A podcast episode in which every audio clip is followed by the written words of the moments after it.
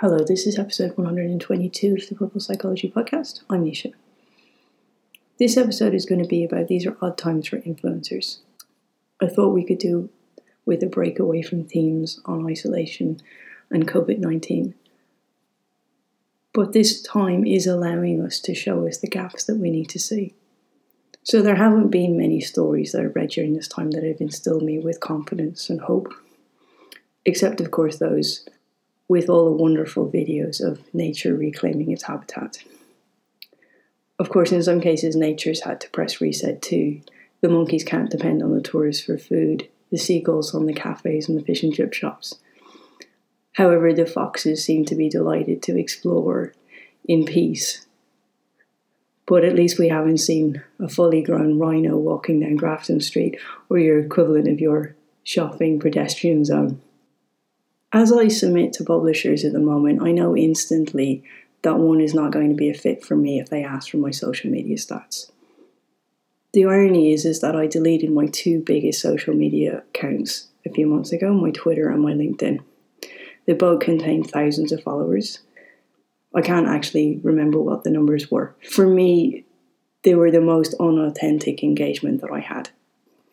I got very close to having no social media at all, except that I do enjoy the private engagement with others on the platforms that I've kept. And I do enjoy the insight too and the glimpse into humanity that it offers me. So there's something for me to be to be gained in the experience. So why don't I have a Facebook or an Instagram that reaches really high levels of followers? And the more that I look at this is because I don't need anything if you look at all the advice on how to grow your social media platforms, it all centers around spending time asking questions, asking for responses from people, seeking other content um, from others to engage with. There's a there's always an aspect of ask. It's not just about giving unconditionally.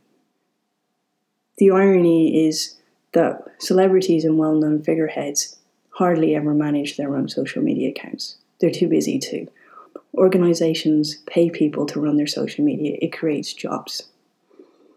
And influencers get paid for your attention. And the article that I read that cheered me slightly was the idea that there's a number of self employed influencers now. And some of them are very happy that they haven't gone to that as their full time employment, while others are a bit distraught that they have. And they know that they're not going to get paid by big brands currently to subtly push their products and to create traction. One of the aspects that I struggle with at the moment is that being a gamer is a viable career choice. I want to snort every time a teen tells me they want to be a gamer or an influencer. Basically, the way that this works is that if you have a certain threshold of followers on, say, a YouTube channel, you can then host ads which you get paid for by the views. So as you can imagine, at the moment with so much so many people watching so much content on YouTube, it is actually a very viable career to get paid for the number of views on your content. I personally prefer Patreon, which is a great way to in- invest in an individual's content, and there are a number of artists who are using this to create independently. I think this is one of the biggest unspoken monsters of our time. How we rate how we feel about ourselves in terms of likes and follows.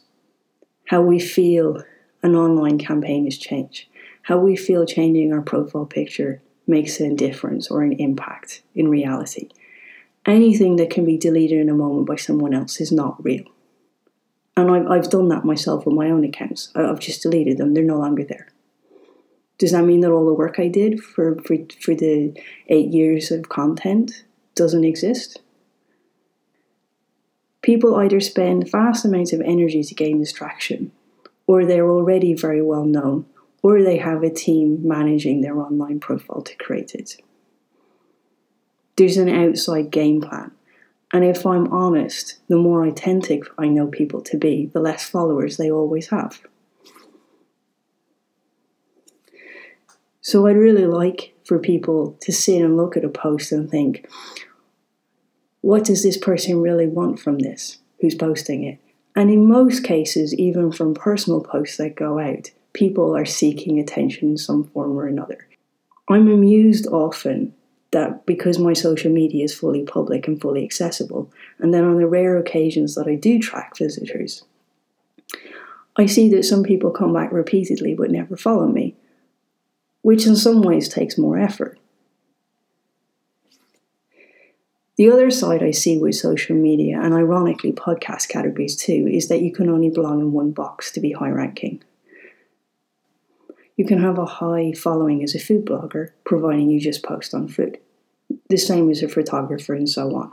You can't post in a diverse set of interests and groups and expect to keep people. So this is never going to work for me. And in fact, I've been conducting a bit of an experiment at the moment that every time I put out a podcast in a new area, I've actually been changing the categories of the podcast to see how that ranks with people and whether you gain new followers in new areas and take them to a new area or what exactly happens. But we expect people to be functioning in a linear way based on algorithms. And I really worry that for a lot of people growing up at the moment, that they've actually allowed this to think them think in a linear way because they want to be revered and they want to have a high social media content. So it's almost like as if they streamline their interests so that they're only posting on the things that will get them traction and they're actually narrowing down their lives in order to gain appreciation and votes. I really worry that our own self worth measure is dependent on social media. By its very nature, the people that are ranking highly, unless they're very well known people, are doing this because it's completely conditional. They need the attention gained from the social media. And in some cases, as somebody who loves to collect words, I get quite distressed when people put out really elegant, profound phrases, and I really like them for their message. But then I see the behavior as the background to their social media account completely invalidates what they say. And I, I really get into a place of wondering can I really quote their words and use their words? Because does it really have any substance? And for me, it's fine because I can stay in this unconditional space and everyone can tell me what I post. And I start to see trends as people take up ideas, but they'll never acknowledge the base for them. And that's okay providing someone else doesn't come along and then decide to rate me and measure my work and what I really do in the background based on how many follows or likes or shares or engagement I have. Because the reality is, for me, that I know people on a very personal level and the work I do is very personal. So the engagement is always very private it's very seldom that someone will make a public statement on anything that I put out. They're much more likely to send me a private message or an email or comment on something when we're having the next conversation. But I don't ever expect to have a large account to brag about. But like everybody else, I've gone through a time of being concerned about this and wondering what games I need to play. And I did let my Twitter and my LinkedIn stack up to a whole host of unknown people who didn't really engage properly with what I was doing or authentically match it or really look for the essence or try to align with what I believed in. But then I scrapped that all at the push of a button. And so we really can't measure change or success in likes. And I even wonder with some of the really high level organization accounts that I see, how many follows equates to donations.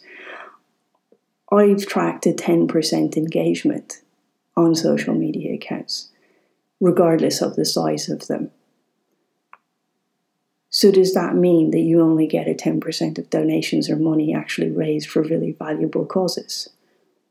So, I guess the end take home message here is don't expect to really know who I am based on my social media anytime soon. Don't expect to really see my work charted on it. Because it's very hard to chart personal change.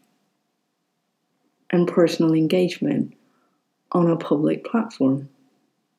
And I really worry that a lot of the messages that we see every day that we think are about change actually completely lack substance for that very reason.